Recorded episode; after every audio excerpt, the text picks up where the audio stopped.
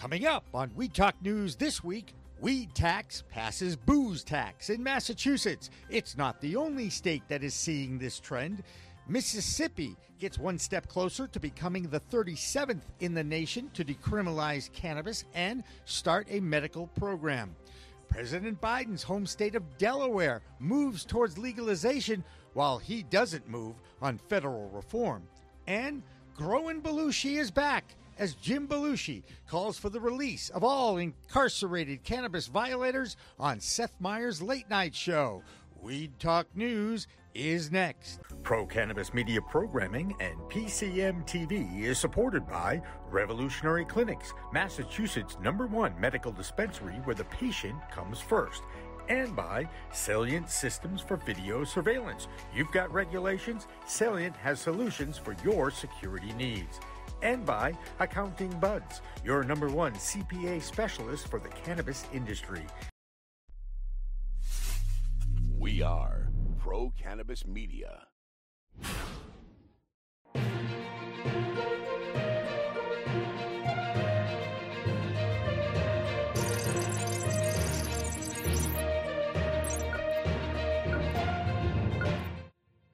Hi, everyone. I'm Alaina Pinto for Pro Cannabis Media, and welcome to this week's episode of Weed Talk News.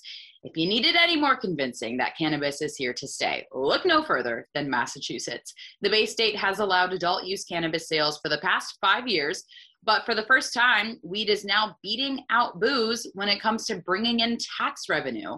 So, with a closer look at the dollars pouring in and more from the Bay State, Ron Marshalsea kicks things off with this week's Massachusetts Report. I'm Ron Marshalsea with the Massachusetts Cannabis Report for Weed Talk News. State data shows Massachusetts is officially collecting more tax revenue from marijuana than alcohol. As of December 2021, the state took in $51.3 million from alcohol taxes and $74.2 million from cannabis at the halfway point of the fiscal year. The Bay State has seen overall $2.54 billion in adult use marijuana purchases since November 2018. And according to a report released by the Marijuana Policy Project earlier this month, states that have legalized marijuana have collectively garnered more than $10 billion in cannabis tax revenue since the first license sales started in 2014. Now that the slopes of the Northeast are covered in snow again, some of you may want to get back out and ski, and some will do it with a little bit of cannabis in their system, but obviously not too much. But if you do, the ice water hash infused edibles that you can pick up at Canna Provisions in the Berkshires pairs well with a day on the slopes. The ice water hash is like your ticket to an all to all the good stuff from the plant without any solvents or chemicals used in extraction. Whether you're new to the slopes or a veteran of them, Canna Provisions suggests these to bring a full body effect with consistent dosing and fantastic flavor. And finally, NECANN will have a special guest delivering the keynote speech at NECANN Boston on Saturday, March 19th. The guest is the father of the legal industry himself, Mr. Steve DeAngelo. Steve DeAngelo is the founder of the Last Prisoner Project and one of the nation's premier cannabis advocates. The 2022 New England Cannabis Convention will be at the Hynes Convention Center from March 18th to the 22nd. That's this week's Massachusetts Cannabis Report. For Weed Talk News, I'm Ron Marshalsea. President Joe Biden continues to get ripped by cannabis advocates for not living up to his promises on reforming policy. Meanwhile, his home state of Delaware is now looking likely to legalize the plant before he does. Delaware's House Health and Human Development Committee has voted in favor of a bill that would legalize cannabis for adults 21 and older. The committee approved a similar measure last year, but it ultimately stalled ahead of an expected floor vote due to disagreements over social equity provisions. But it looks like the proposal has been tweaked and strengthened and will now be considered by Delaware's legislative bodies. Staying in the Northeast for now, Jessilyn Dolan has this week's Vermont report. This is the Weed Talk News Vermont report.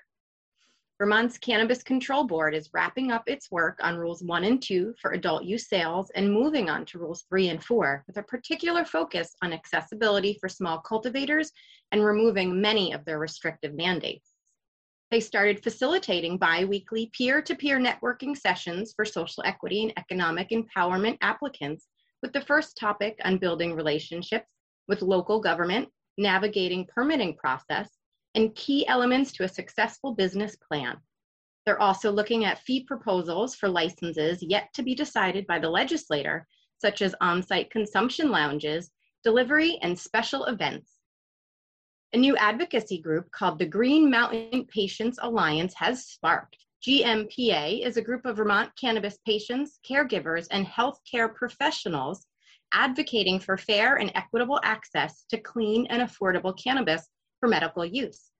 Founded by Jeffrey of Vermont Growers Association, Amelia, patient advocate, and myself with the Vermont Cannabis Nurses Association, Activate is a virtual series dedicated to giving updates on the medical program and spotlighting local patients, caregivers, and cannabis healthcare professionals. GMPA is hosting the first episode of its monthly Zoom series, Activate, on Monday, January 31st at 7 to wrap up 2021 by discussing their successes, compromises, and what's coming up in cannabis legislation for 2022.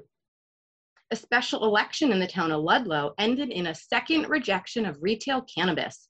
The vote against retail echoed an earlier November vote, which also ended in defeat. To date, more than 30 Vermont cities and towns have opted to allow cannabis dispensaries within their limits, and the March 1st town meeting day vote will have a significant impact on the face of retail cannabis sales in the state.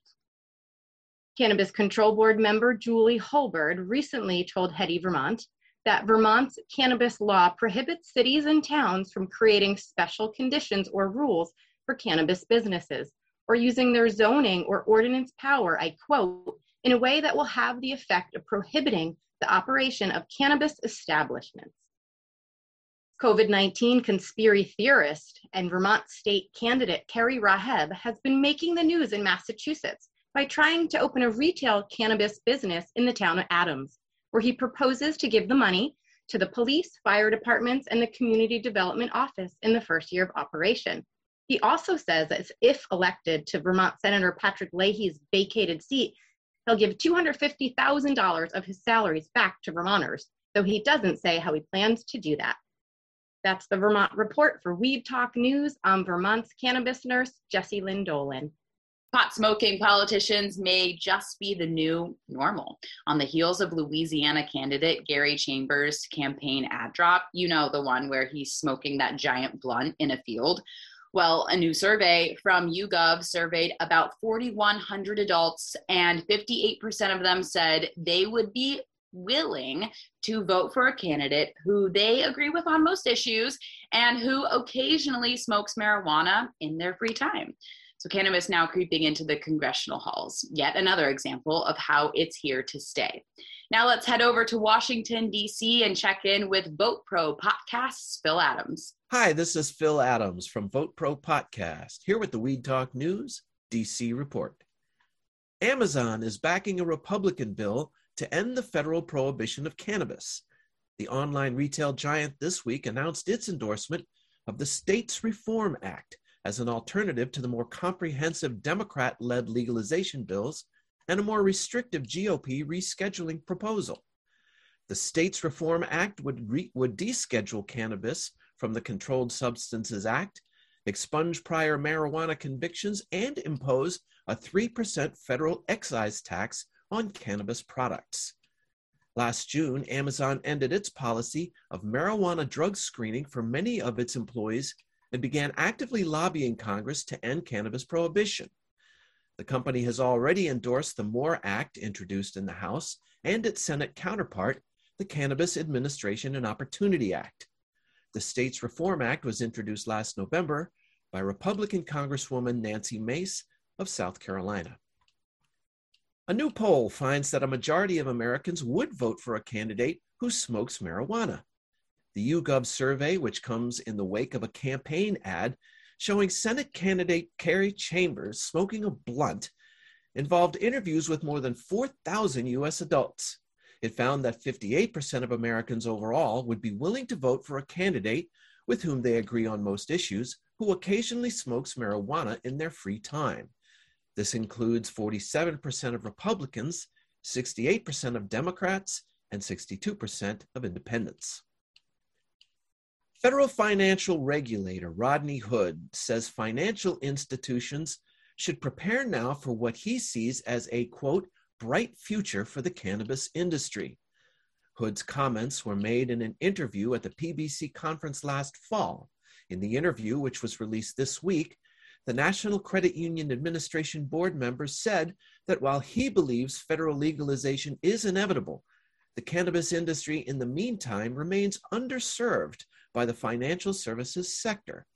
Hood also spoke about what he calls the prohibition mindset that continues to make banks and credit unions skittish about serving the legal cannabis industry and called on Congress to pass legislation protecting institutions that serve cannabis businesses.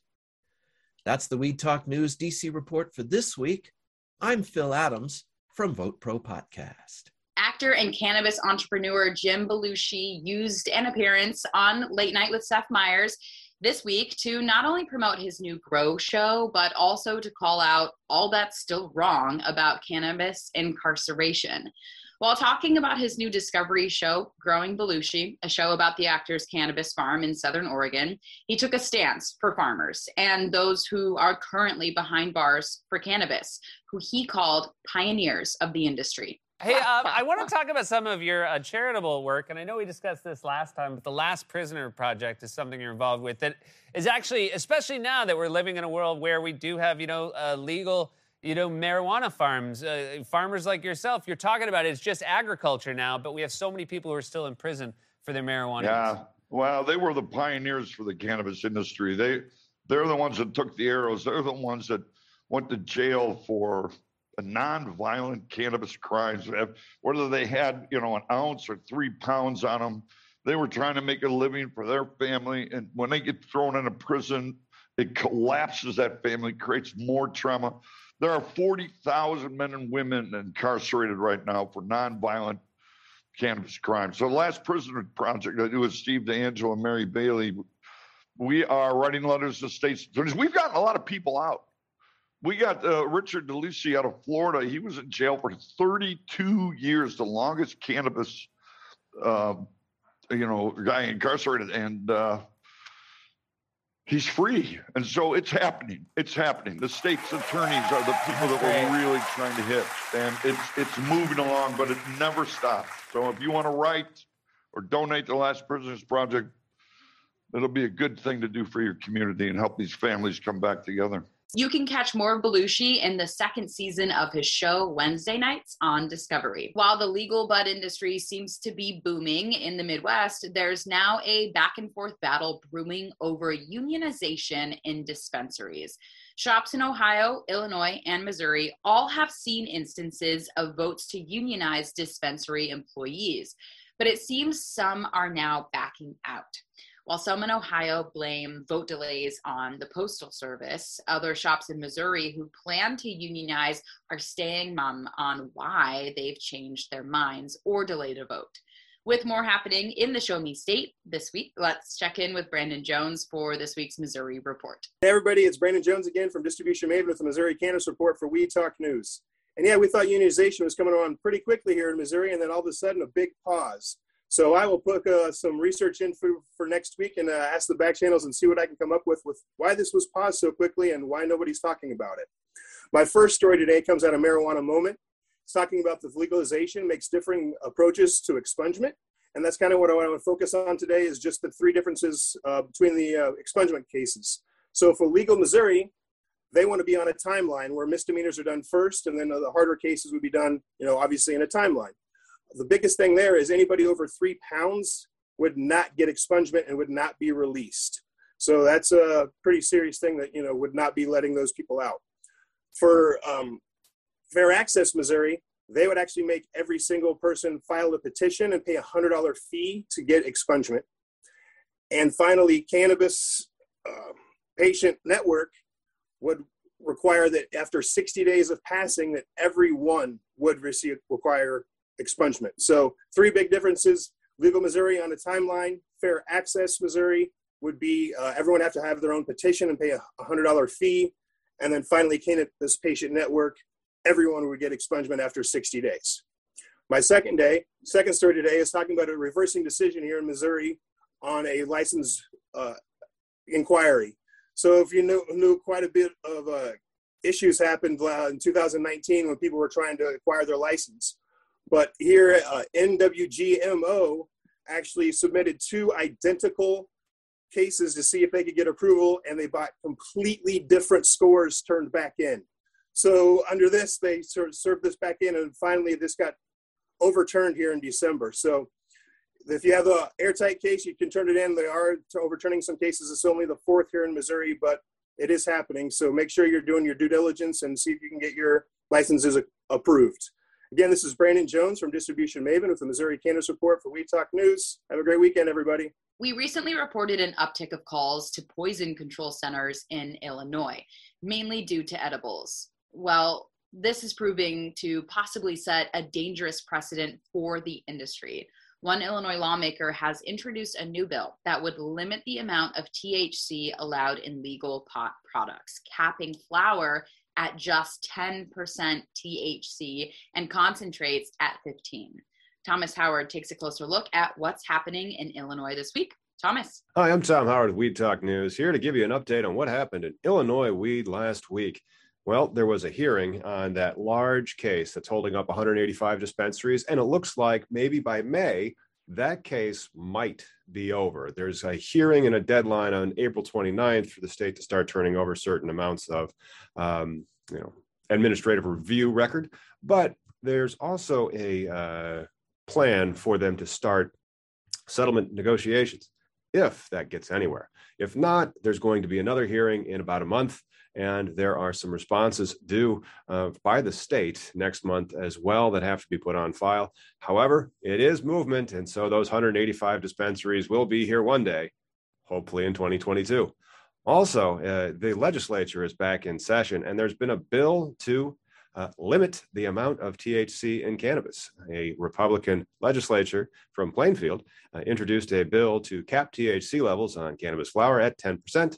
However, it's not all bad news. There was just a bill introduced that would allow for home grow for average people that are above 21, not just medical patients. And also, there was a bill that was just introduced today that has a outdoor cultivation allowance. They're going to change the definition of where your canopy can be to include outdoor, which is scary if you consider that a craft grows maximum canopy space is 14,000 square foot, and a larger MSO's or a cultivation center's canopy space is 210,000 square feet. So the uh, Croptober might just shatter all the prices, and then who knows what that'll do to the industry that is in the state if that bill passes. It may also uh, behoove you to understand that uh, counterclaim suit against a former subsidiary CMO has been allowed to progress and both parties get into potentially embarrassing discovery because discovery potentially can be embarrassing depending on what facts are in that record. Uh, that's one of the reasons why motions to, to, motions to dismiss are one of the first things that are filed in courts if the person even like accepts service uh, this is a lawsuit by a former CMO, that's the chief marketing officer for the Chicago based Grassroots Cannabis. And they're suing Curaleaf, which purchased Grassroots in 2020, for breach of contracts because Liz Hurwitz, the former CMO, charges uh, that she did not receive the promised level of compensation as executives received when Grassroots was purchased by Curaleaf. Sometimes you have to enforce those contracts that are very sophisticated in this cannabis industry in a court of law. It happens quite often. Uh, there'd be a lot more cause for me to be in court if 185 dispensaries were not held up in court right now. Anyway, uh, my name's Tom. You can find me at cannabisindustrylawyer.com or on YouTube at Cannabis Legalization News. While advocates in Florida push for adult use access and sales to cannabis, the state's governor is getting some smoke blown his way for comments he made about why he may be against legalization. At a campaign event this week, Ron DeSantis avoided directly answering why he doesn't want the plant legalized for adults, but he did say he hated the quote, putrid stench around places that allow public consumption. Maybe someone can let the governor know there are other ways to consume the plant besides smoking. But with that, let's check in with Heather Allman for more from the Sunshine State. Thank you, Alaina. I'm Heather Allman from Cannabis Law Report with this week's Florida report for Weed Talk News. five years into medical cannabis legalization, and according to Sergeant Brandon Finley of the Okaloosa County Sheriff's Office Drug Force, black market sales of marijuana have not slowed down due to price. While patients pay an average of $15 a gram at legal dispensaries, the illicit price tag runs lower. Many consumers are simply in search of cheaper weed, but turning to the black market comes with higher risk because there's no lab testing, obviously. You get what you get. There is a bill that lawmakers are looking at this session that addresses the oppressive cost of cannabis, and in this effort might finally put a damper on illegal sales. And speaking of sales, while we've pivoted to 2024 for full legalization here in Florida, Headset released a report on the current state of U.S. cannabis legislation. With active bills and new markets coming online, they projected that legal cannabis sales could reach $46 billion by 2025. Despite having a medical only program and a handful of operators, Florida has a population of adults that are age 21 and older that exceeds 16 million. And our sales are expected to reach $3.2 billion annually by 2025.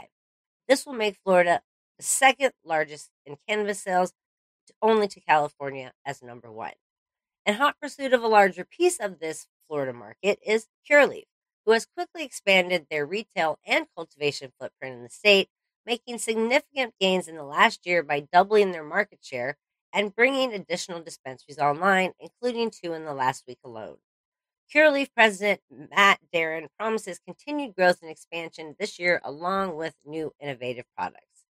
That's a wrap for Florida Cannabis this week. I'm Heather Allman from Cannabis Law Report for Weed Talk News. A new report says cannabis companies in Pennsylvania are being sidelined in the state's legal game. The report from a Cantor Fitzgerald analyst found publicly traded and private MSOs now control 83% of medical marijuana stores in Pennsylvania, pushing the little guy largely to the side for now.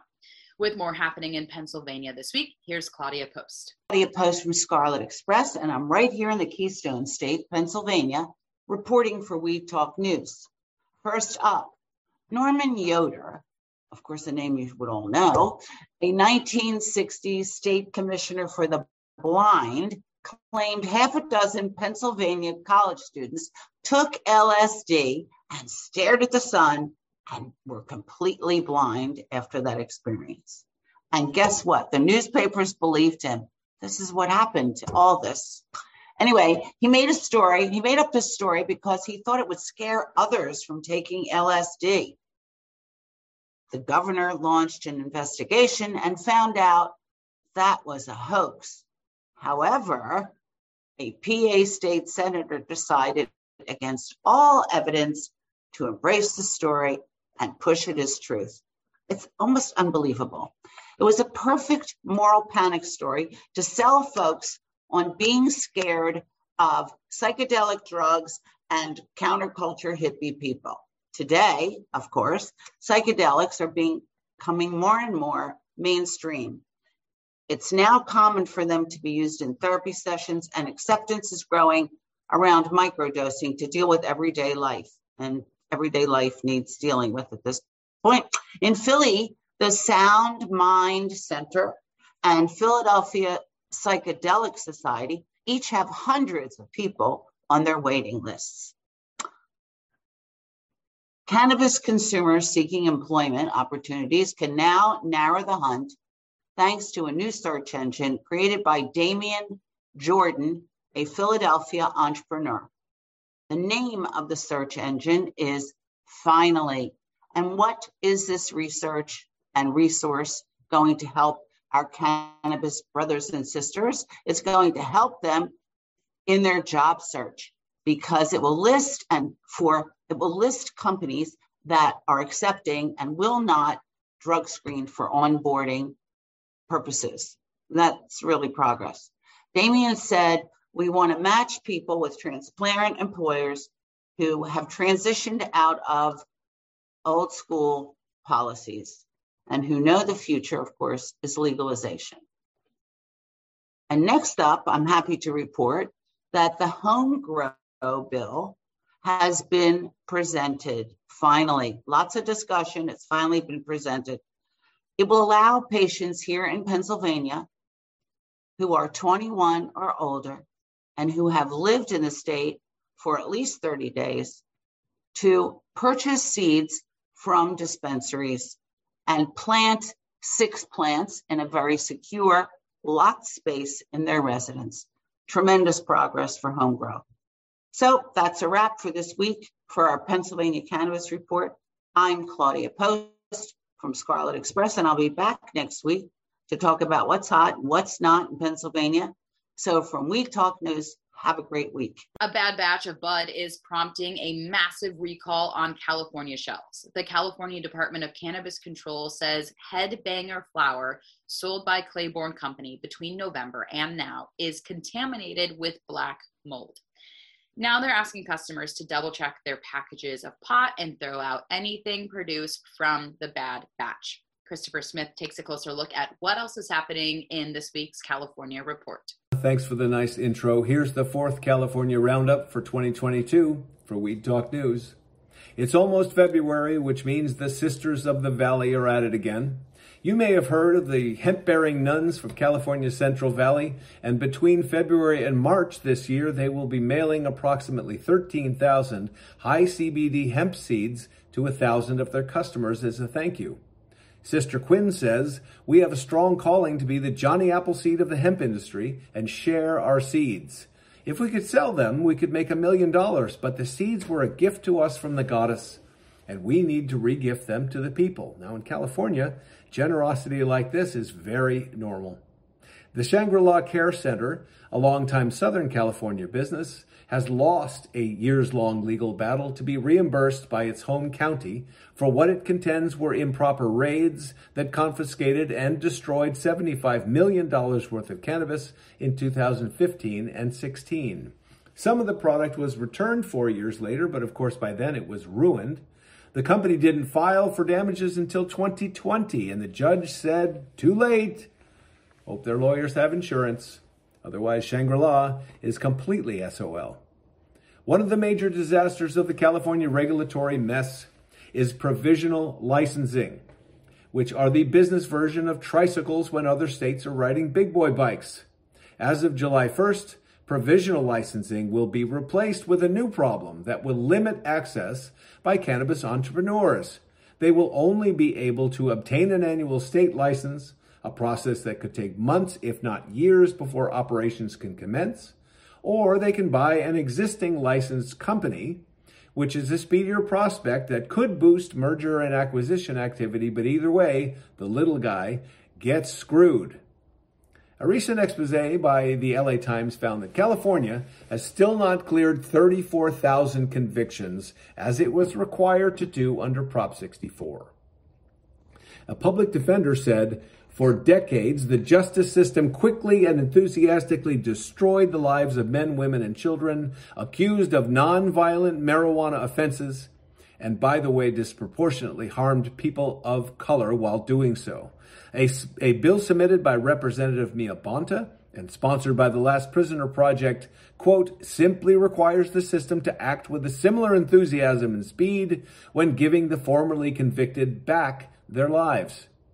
And I'm Christopher Smith, publisher of the American Cannabis Report, sharing California surf, sunshine, smoke, and Sisters of the Valley for Weed Talk News. The problem of pot shop robberies only seems to be getting worse in Washington state.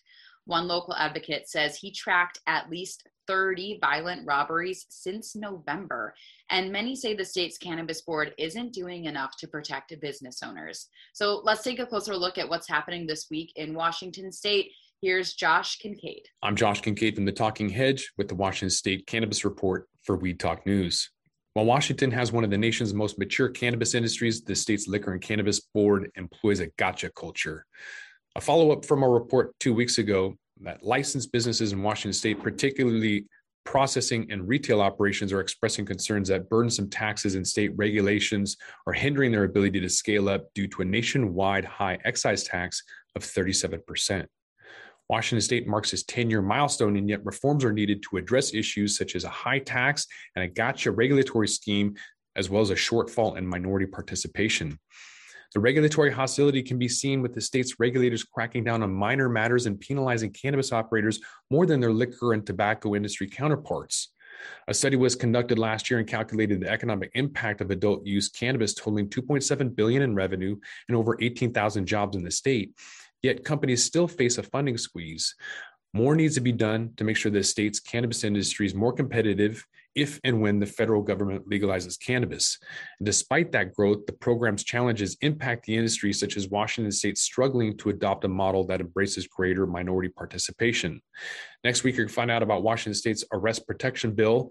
But with that, we're going to have to roll up this Washington State Cannabis Report. I'm Josh Kincaid from the Talking Hedge reporting for Weed Talk News. Don't forget to like, share, and subscribe, or don't. And I'm out.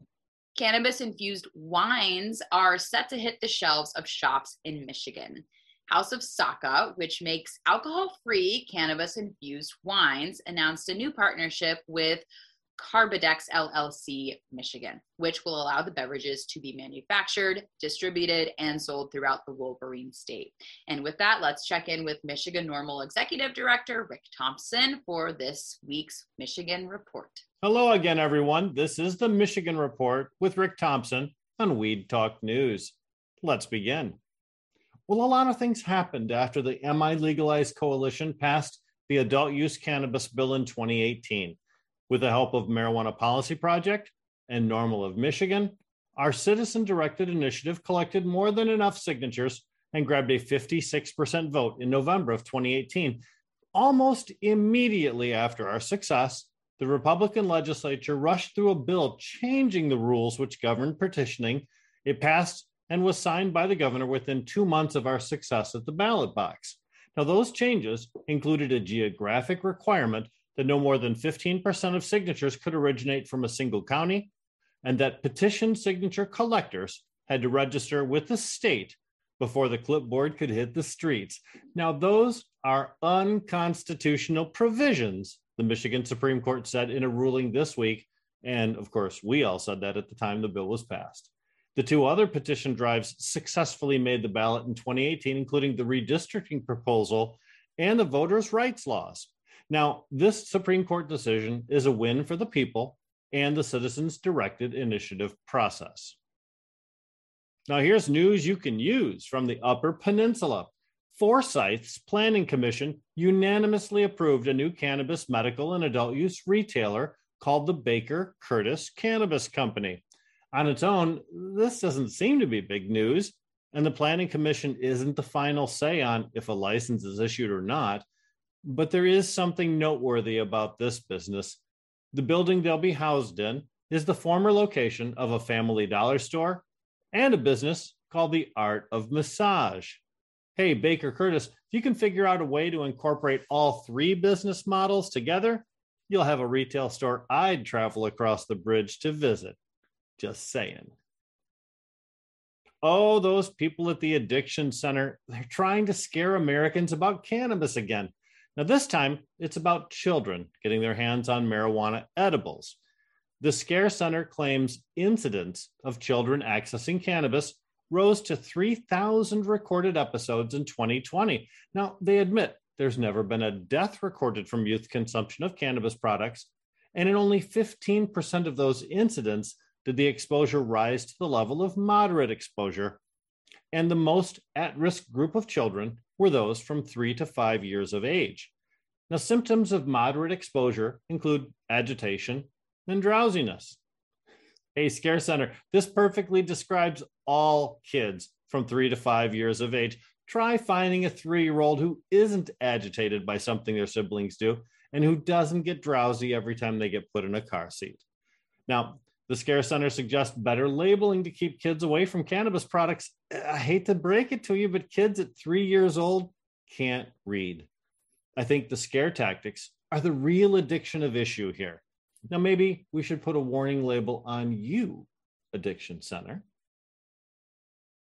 And Michigan State University is continuing their research into cannabinoid treatments for COVID 19, according to a new report appearing at Cannabis Business Times.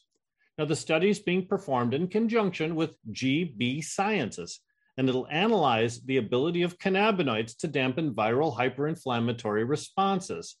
Now, these cellular responses are similar to what happens in cells during a COVID 19 infection. The goal is to put cannabis based medicine at the site of an inflammatory response.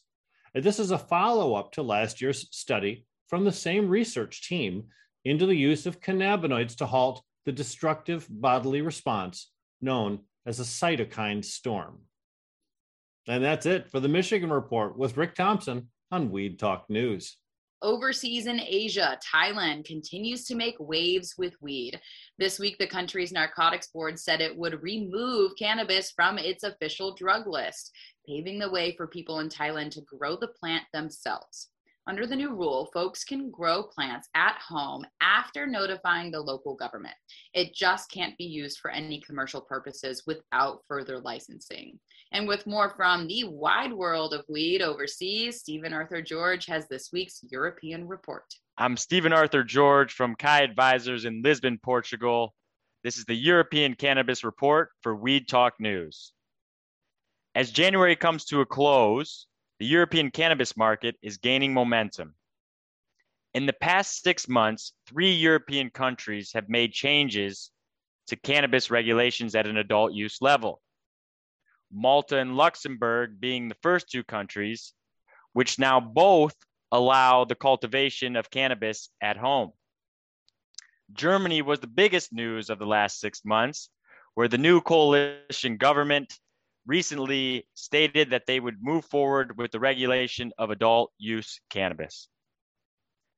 Down south in France, patients now have access to new medical cannabis products. Panaxia and Neuraxpharm announced the first export of some legal tablets to France. These will be available to some of the 3,000 patients in the ongoing medical cannabis trial. If successful, there's said to be anywhere from 300 to 700,000 eligible patients in France. Also in France, the higher court removes the ban on CBD flowers. Less than a month after banning CBD flower sales, the ban has been removed. The French higher court removed the ban on Monday, saying it was disproportionate. It is unclear what action will be taken next, but for now, CBD flowers are again okay to be sold in France. That's the European Cannabis Report. I'm Stephen Arthur George from Kai Advisors, reporting for Weed Talk News. And finally, the dog days of prohibition are over in Montana. As the state works to incorporate legal weed into everyday life, law enforcement agencies are looking down new paths for canines trained to sniff out weed. While new canines will not be trained to sniff out cannabis at all, there are some pups certainly on the force who know no other way of duty. So for now, they may occasionally go sniffing for the plant in places it's not allowed, like the county jail. But otherwise, they'll get to enjoy an early retirement until law agencies figure out the best way to retrain those snouts. It's certainly a whole new world of weed out there for us and the dogs, and remember to use it wisely.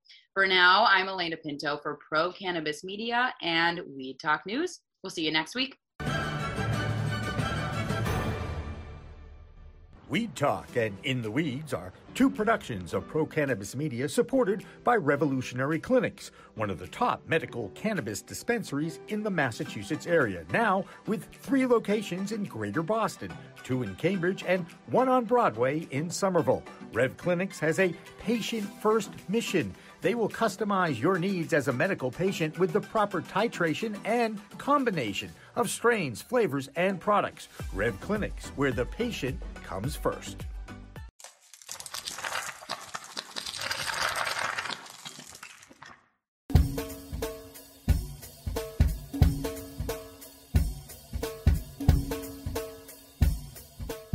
Difference is building a solution for that individual, not just a custom. Here's a box, here's a video, here's how you make your VMS. We custom design and custom build every situation for exactly what the customer needs. And we keep the cost low. We have multiple tiers, you know, as far as what you're looking at on the cost side of things. If you want a one-time, you know, where you just pay one initial cost, we have that. If you want to maintain your system and have the highest protection and highest capabilities and highest upgrades at all times, we have different plans for you. But we scale it so it's scalable and affordable 100%.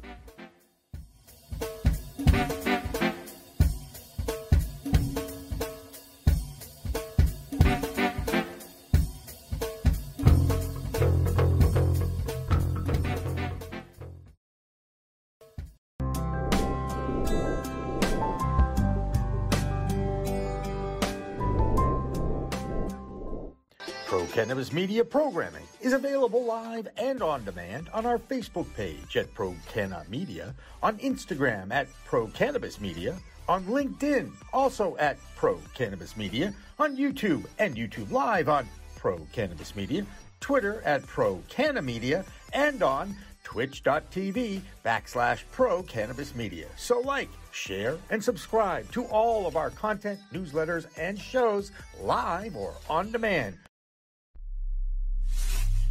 We are Pro Cannabis Media.